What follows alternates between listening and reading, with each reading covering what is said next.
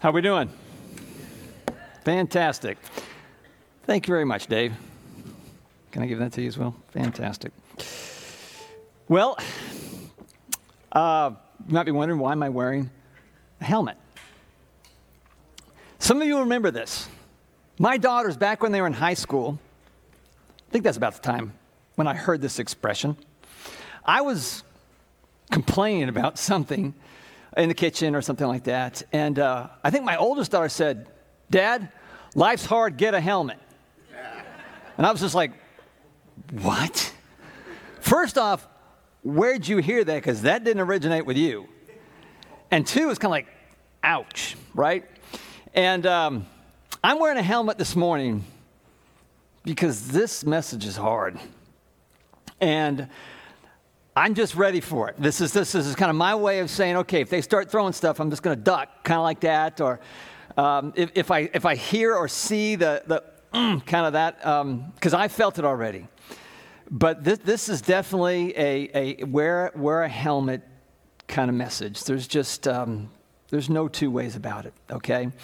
And so I, I, I say that. I, I hope um, we've locked the doors. You can't get out, okay? Um, or I hope no one runs out. But, but um, be courageous today. Be courageous, all right? Um, it, it's, it's hard, but, but I think it's desperately needed. And I think you'll actually leave today feeling the pain, but you know you're going to be better for it, and I'm going to be better for it as well, okay? So, what I'd like to do is let's get our Bibles open you got your table of contents. We're going to look at a very familiar passage, but I'm going to look at, at actually uh, several of them this morning. Um, but the one that you're most familiar with is the one I'm going to ask you to turn to. So if you get your Bible open to your table of contents, you'll see an Old Testament and New Testament. And I want you to find the book of Matthew, which is the first book of the New Testament. And I want you to turn to Matthew chapter 28. And we're going to get there together. But I want to read a, a, from another place. We need a couple guardrails this morning because I said that this is a hard message, and it is. We need some guardrails to kind of keep us on the road. And I'm going to read from Acts chapter 1, excuse me, Romans chapter 1, verse 8. Romans 1, excuse me, Romans 8, verse 1. See, that's why I got a hard hat on here. This is Paul this is a liberating passage of scripture, and this is one guardrail of the two that we'll need for this morning. Paul says, Therefore, no condemnation now exists for those in Christ Jesus. So, what we're going to talk about this morning, I think people feel really guilty about what we're going to talk about, and, and maybe even ashamed. And you're going to shut down when we start talking about it. And, and I want this passage to be that guardrail that, that says, No, I, I, am okay here. I, if I'm in Christ, there is no condemnation. I, any guilt that would be coming at me is not from God, it's, it's from my adversary, it's, it's from me, and, and I'm not going to let that happen. So I want to pray that we will not let guilt and shame distract or deflect what we're talking about this morning, okay? So um, I mean, I'm going to bow to do that as well. So um, will you join me in prayer, please? Uh, God, I pray for your blessing over this message. I pray that you would speak through me as I have nothing at all to say, but you have everything to say. And God, I pray we would absorb it. And then we would leave here today and you would ring us out at home and at work, when we play, when we interact with anyone, Lord, you would just ring out the truthfulness of this message in a way that would build us up to be what you've always meant for us to be in the likeness of Christ and for you to get the glory, God. And I pray your blessing of this time of teaching in Jesus' name. Amen. Okay, so you're at Matthew chapter number 28. I'm going to review. We started a message series last week, and it was called Counting the Cost. And Jesus, remember, he, he had these throngs of people following him. He was drawing them from his teaching, uh, from the things that he was doing. He was just unique. And he was attracting a crowd. And, and unlike us, he, he looked at the crowd and, and thought to himself, more than likely, I got to thin them out. I, I got to let them know that when they're seeking to follow me and, and my invitation for them to follow me, that it has, it has a cost to it. Now, let me be very careful, and, and, Jesus was very clear salvation is free. The forgiveness of our sins, when we put our faith and trust in Christ and His work on our behalf, that is free. That, that costs you nothing. But then when Jesus says, If anyone would come after me, let him deny himself, take up his cross daily, and follow me, for whoever seeks to save his life will lose it, but whoever loses his life for my sake will find it. And that is just pregnant with cost. That means it costs us to follow him. And, and we don't typically think about that a lot. But, but Jesus, seeing the crowds, wanted them to think about it, and he wants us to think about it. And we looked at the first cost, or one of the costs last week, and it, it was about serving other people.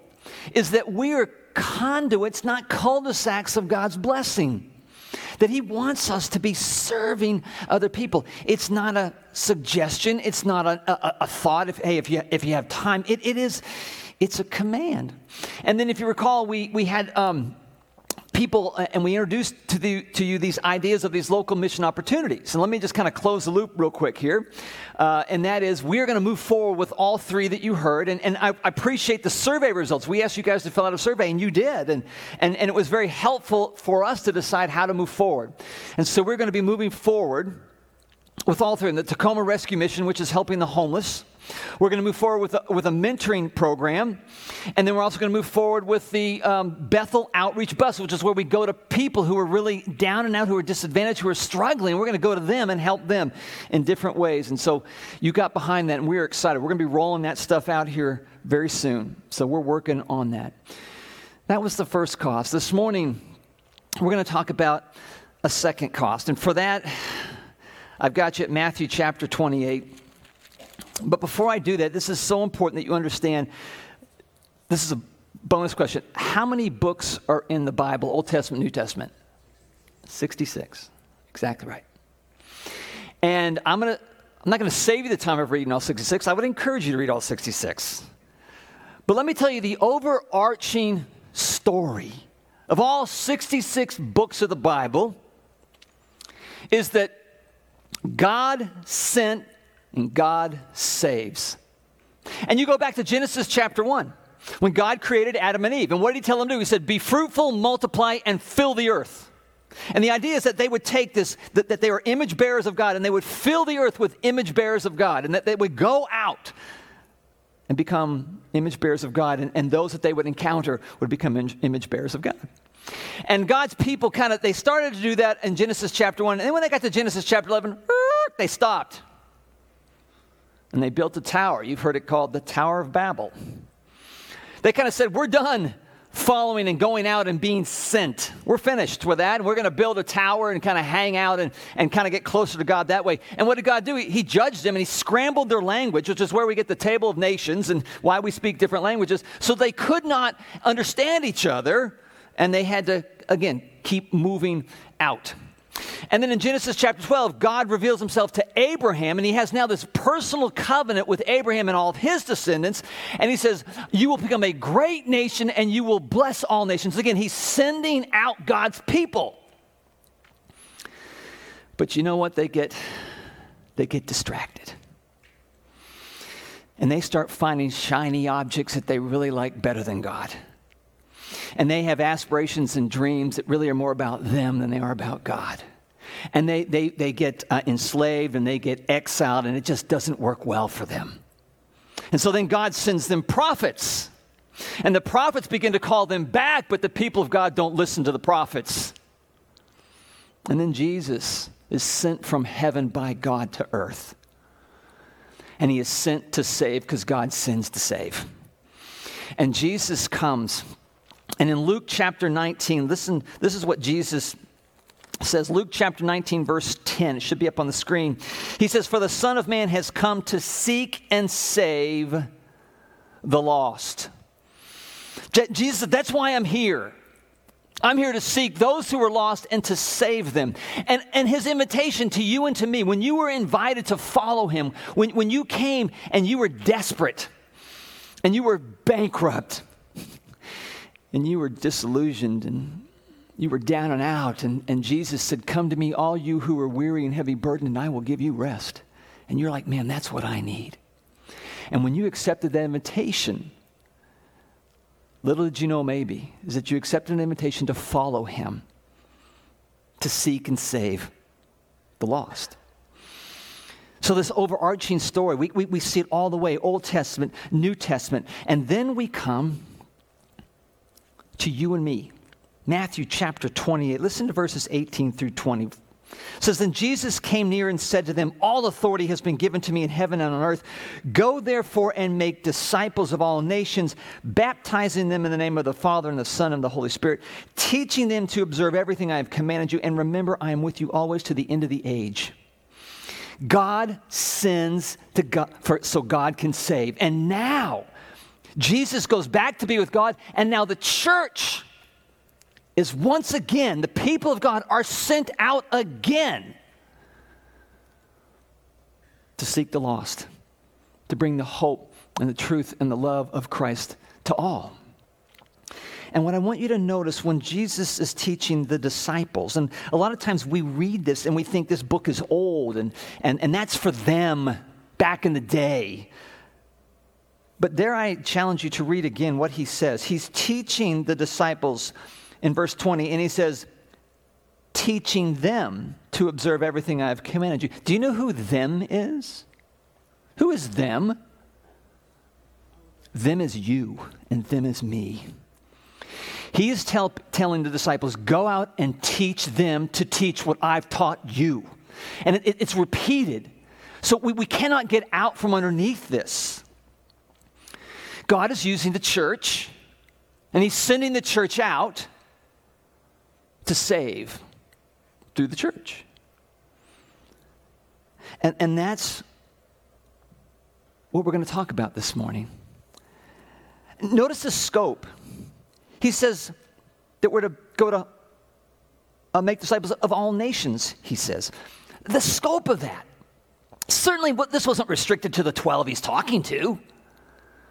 No, he's talking about because they're going to be repeating and teaching others, and they're going to be sent That this is a massive mission that God has us on. Are you aware of that? To those of you that are followers, those of you that are not, my hope and prayer is that you will understand what, what this really is all about. And, and maybe you've got some hangups and you've got some confusion over Christians that you saw that really seem no different than you. I, I hope this, if, if at the very least, just gives you pause to think, wait a minute, maybe there is something else out there different than what I think Christianity is all about. I asked our leadership earlier in the week, we had a leadership meeting, and I asked them just that day. I said, Today, did the thought ever enter your mind that you're on a mission? Or, or, was, was life just really too busy? Were there too many things to do? Were there too many distractions for, for a thought like that, that we're on a mission to ever get in and actually change and redirect and cause to do something differently. And so I ask you, that, I, I just ask you, coming here to the Christ followers, has the thought ever occurred to you that you are on a mission? Has it ever even entered your mind, even this morning?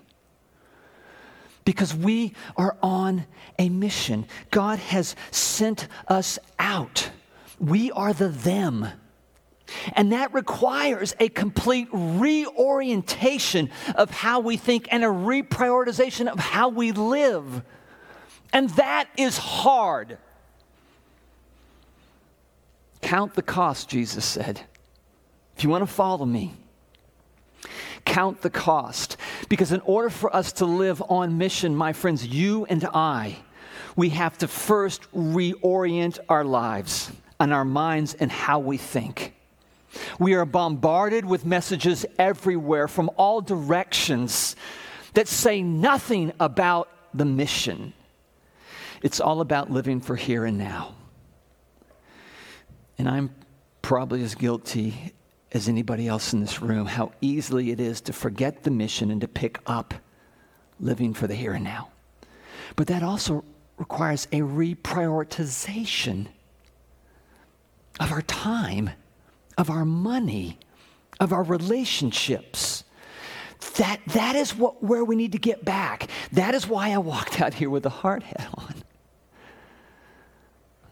Aren't you glad you woke up this morning for this? This is hard stuff.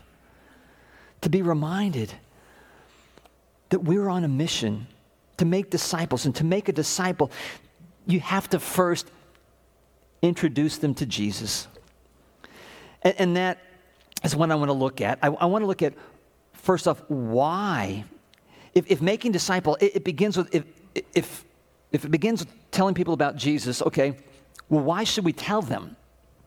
Why should we tell them? Well, there's, there's a number of reasons, but the, I just want to, I want to just pick up the, what I think is the most important one, and it's commanded. Again, I'm talking to Jesus Christ followers in this room. It's not suggested. It's not a command for those who are, hear me out, introverts, for the extroverts. It's not for people who are comfortable talking to other people. It's not for the staff. It's not for Kevin alone. It's for all of us. This is a command for all Christ followers. To you that ex- accepted the invitation when Jesus said, Come to me. This is a command. And the one thing we can't do, that we're all guilty of, is at times we pick and choose the commands we'll, we'll obey. It's almost like we negotiate with God. And, and I'm going to be really embarrassed if I describe this because I know what that's like. And of you, all of you look at me like, I don't get that. I've never done that. It's where you sit there and you know that God wants you to do something, and you start to think about all the things that you're doing that He wants you doing, and you can, God, look that way, don't look this way. Give me just this one area that I don't have to listen, that I can rationalize away or justify away or pretend that it's not even there. And I, I, in my experience as being a pastor, I would say this is the command that is the least obeyed in the church to tell people about Jesus in a way that I'll describe in a moment. Because I, I, still, I know some of you are still like going, oh no, I've had my spiritual conversations. Uh, I'm, I'm going to slide through this Sunday. Yeah, I don't need a hard hat. Oh, I think you do. Hang on a minute. I almost sound like that's going to give me great pleasure, isn't it? I don't mean for that to come across that way. Guardrail number one Romans 8 1. There's no condemnation for those who are in Christ. Okay? So if you're feeling any twinge of guilt, or that's not God, let the truth of God's word pierce that. Okay? What is guardrail number two? Hebrews chapter 12, verses 5 and 6. Verse 5 And you have forgotten the exhortation that addresses you as sons. My son, do not take the Lord's discipline lightly or faint when you are reproved by him. For the Lord disciplines the one he loves and punishes every son he receives. There's our guardrails for this morning. We're not to go so far as to feel guilt and shame. You know, if we start going that direction, we bump up into the promise of God in Romans 8 1. But if we also think, hey, it's not that big a deal that, I, that I'm not telling people about Jesus, man, we got to go careening into Hebrews chapter that we just read in terms of that second guard that says, wait a minute. God loves you. And as a child, He will discipline you and He will discipline me so that we are formed and fashioned in the likeness of Christ. So it's, in, it's between those two guardrails, my friends, that we have to move forward in understanding the cost of following Jesus, which is to tell people about Him. Now, what exactly do we tell them? What do we tell people who are far away from God? What, what, what do we tell them? Well, let me give you the fancy word for it. It's called the gospel.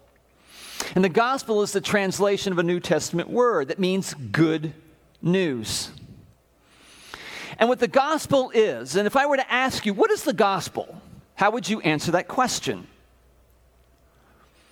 Because if you don't know what the gospel is, and we are commanded to pass on the gospel to people, we've got a challenge. As a matter of fact, we're going to have a evangelism training class coming up here at the end of this month that I'll reference back when we get to the homework that will help in that.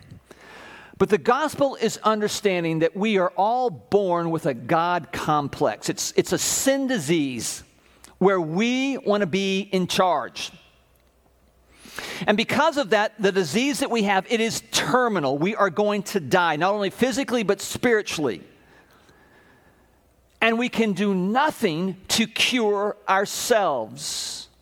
We cannot live good enough in a way that will garner from God or earn from God or merit from God the forgiveness for our sins, the cure from our disease. We can't.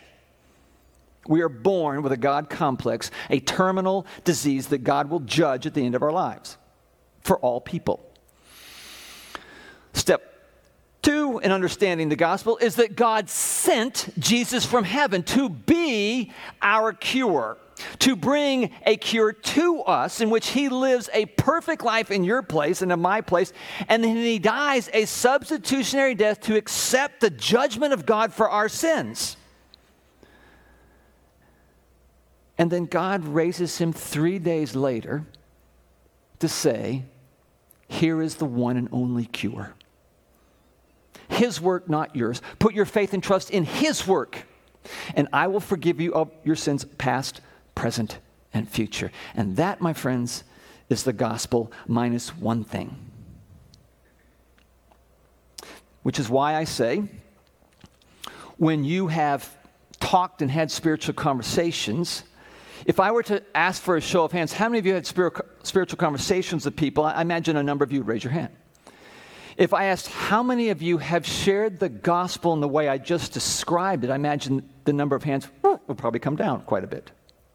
And then if I were to ask you what is the next and logical thing to follow the gospel and, and is, is really a part of the gospel, and that is in which you tell the people you're talking to, you must respond.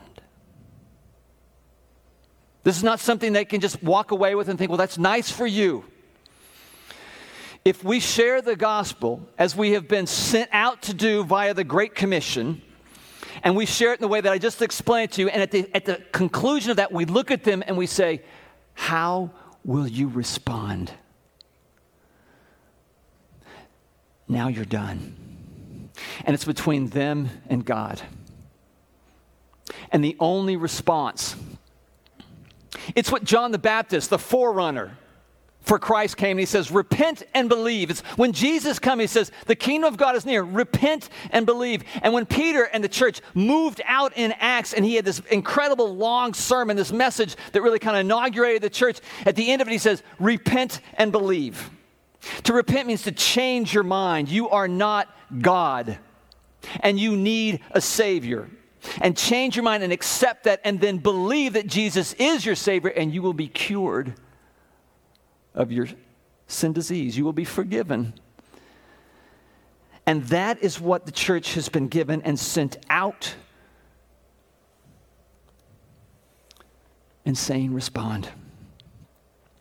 Uh, the other things that, and we'll talk about this next week, there, there's things that's that are called pre evangelism. The word evangelism actually comes from the Greek word, the same Greek word that we get gospel, and it means to gospeling. It means to going out and sharing the gospel. And a lot of times we share our testimony, which is wonderful. It's very important, but it is not satisfying the command that God has given the church to go out and proclaim the gospel. Because the testimony is your story. And people could sit back and go, well, that's, that's fine for you. That's your story. And typically, our testimonies don't come with a response. Hey, respond to my testimony, they might look at you like you're nuts. Spiritual conversations that involve things like apologetics and those kinds of things are, are, are, important, but they do not satisfy the command that we are to proclaim the gospel. They're important because they help people warm up to the idea and get their mind around the idea of what the gospel is. When we pray for people, when we do acts of kindness, those are important things, but my friends, they are not proclaiming the gospel as we have been sent out and commanded to do. And we're accountable to God for that. Now, stay with me in the, in the guardrails, right? Stay. Do not start feeling guilt and shame, okay? But on the other side, I hope you begin to feel what is healthy for a follower of Jesus, and that is godly sorrow. That is realizing, God, I know, I know that's what you want. And I know that you've not stopped loving me because I've not done that. And, and that blows me away, God. And, and, and godly sorrow is what Paul says leads to obedience, it leads to change, which is what I've been praying for. And, and you know, you guys think it's hard. I, I've been dealing with this for the last week. At times, I have been honestly just paralyzed with conviction. It's almost like I, I, am so thankful my posture in praying is I, is I bow and I close my eyes because I don't even want to look up. And, and I got to stay within the guardrails. But I just sense where God is challenging me. But the reality of it is, most of us in here don't tell other people about Jesus. And why don't we? What, what gets in the way of that?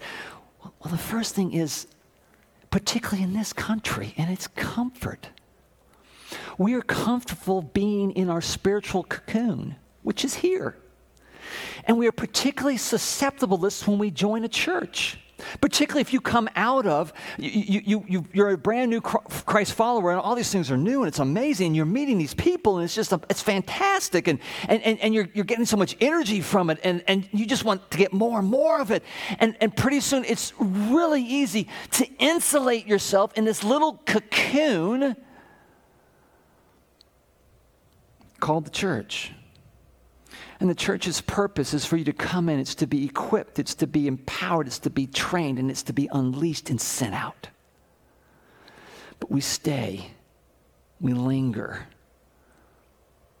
And pretty soon, all of our relationships and friendships that were once with other people that are not followers of Jesus are now all Christian friends. And we have to fight to intentionally, and, and we have to take the time to keep and to find these kinds of relationships. When my daughters were playing sports, it was just like a bonanza. My friends, I was talking to every parent in the stands. I was becoming friends with them. I'd ask them out to lunch. I'd be talking to them. I would be sharing the gospel with them. Sometimes I didn't share the gospel. Sometimes it was all pre evangelism. And that's kind of where I feel some really strong conviction. And then they got older. And it became harder. And I'm feeling the weight of that, of, of how do I intentionally. And so, so now I, am I'm, I'm trying other ways. When I go to the doctor, I, you know, it, it's kind of nice to say to the doctor, Thank you for helping me physically. I'm a pastor. How can I help you spiritually? How can I pray for you? I mean, I've been in the doctor's office. I put my arm around them, and I know they feel like they're wigged out on this deal. And I'm just praying with them, and I'm just hoping that leads to something. I'm, I'm, I'm just grabbing to try to do these because it's hard. But it takes time and it takes intention. That's why Jesus said, Count the cost. So fear can keep us as well. Not just comfort, but fear. And let's be honest, when we talk about sharing the gospel, the good news, like I just shared with you, there's a probability that what's going to come back at us is we might be embarrassed. They might ask us something we don't know, or they might reject us, or ignore us, or ridicule us, or we might compromise our jobs, or whatever the case might be. And so we're afraid of that.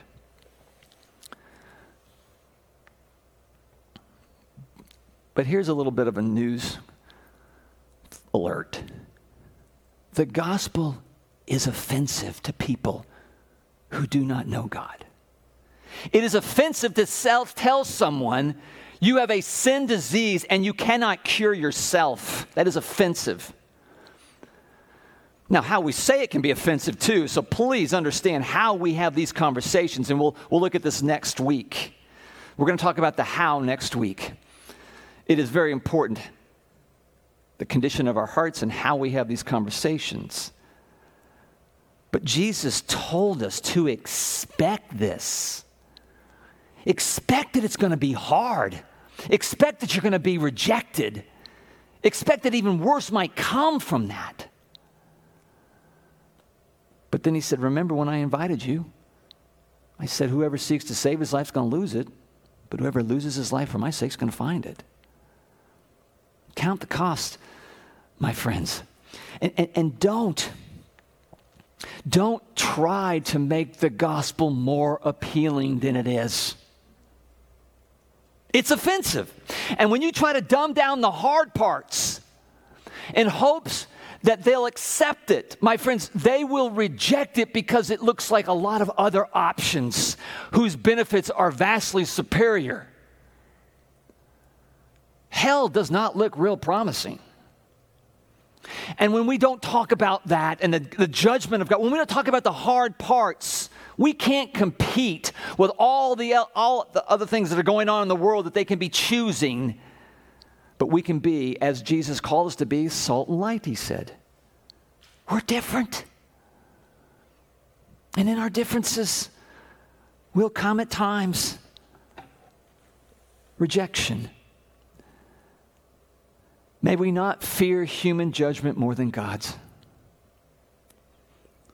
May we not fear human judgment more than God's. May we fight the fear of human judgment with our fear of God's fear, of having fear in God. And by that I mean reverence and, and I mean awe. And I mean God who is all knowing, all powerful, and ever present. May we fear not pleasing Him more than we fear not pleasing our peers and mere mortals.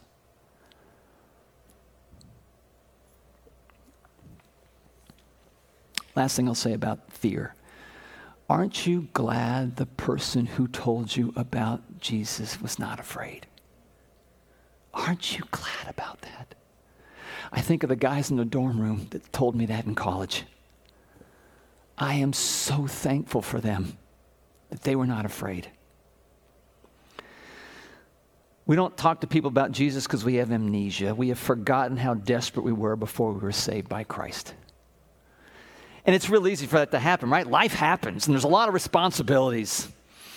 There are a lot of challenging seasons. There's, there's disappointment in life and those kinds of things. And what they can do is they can kind of pull our attention, our focus away from what Jesus has done for us. And all of a sudden, we're, we're, we're mono focused on how do we get out of this or how do we get after that and we have this amnesia and we've forgotten how desperate we were and what it was like to hear Jesus say, Come to me, all you who are weary and heavy burdened, and I will give you rest. And we just ran to that. And then life starts to happen. And we start forgetting. And we start getting distracted. We've got to stay mindful of our own salvation. We have to be, we have to remember it. And the only way I know to do that in, in the amount of time I can say it to you is regular confession. Regular confession. God, forgive me for these things, knowing that you are forgiven, right? And regular reading of God's word. Those two things will keep you dialed in. The last reason I want to share with you for why we do not tell people about Jesus and share the gospel is there's a complete disconnect and disbelief about the reality of hell. Jesus talked about hell a lot. Hell is real. And because we don't think about it much, because we're not aware of it, because we might not even believe it exists, or it's not as bad as it sounds. But what we have to understand is for every person who does not put their faith and trust in Christ, they will spend eternity separated from God in hell in torment. I mean, how can we not tell people about that, knowing what we know? I mean, love demands that. It is the greatest expression of love that we could ever show to anyone is to share with them the gospel and praying in hopes that they will receive it, put their trust and faith in it, and forever eternally be with God. I mean, how can we not do that? How can we pass anybody how can we not have any relationship in our lives that we haven't started that conversation? Remember the guardrails. The guardrails. This is hard stuff, but remember the guardrails. The cost that Jesus speaks of, it is worth it, my friends. Any Christ follower would tell you, they would tell you about the joy they have, they cannot explain because the circumstances don't seem to indicate that they should be joyful, but they are. The peace they have, the, the meaning, they know what life's about and they understand it. That the purpose, they know their purpose in life. These are the things that come when we follow Jesus. So the cost is infinitely worth it, especially when you consider that we will spend eternity with God. Not floating around abstractly in the clouds somewhere. But when Jesus comes back, in order for God to be captain, king, and ruler of all, he takes back his creation, and that is the earth.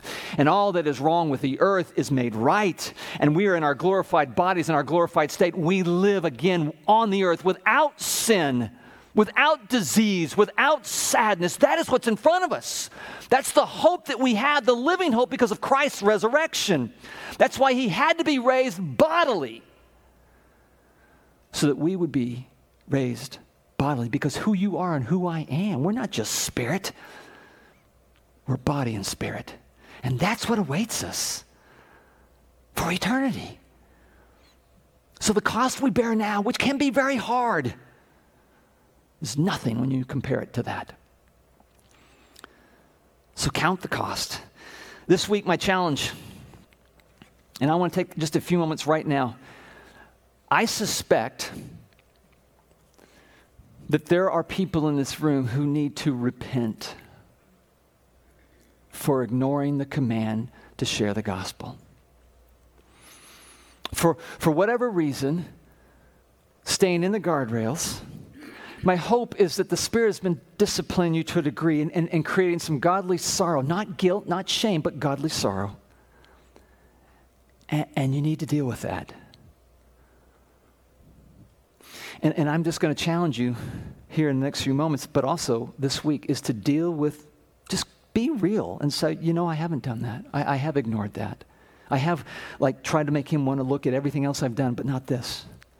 I, have had excuses. Yeah, I, I, it's not my gift. Um, I don't have time. Yeah, I, I've tried all that. Repent from that. I'll take a moment to do that. Secondly, is to come back next week as we talk about the how how do we talk to people about the gospel?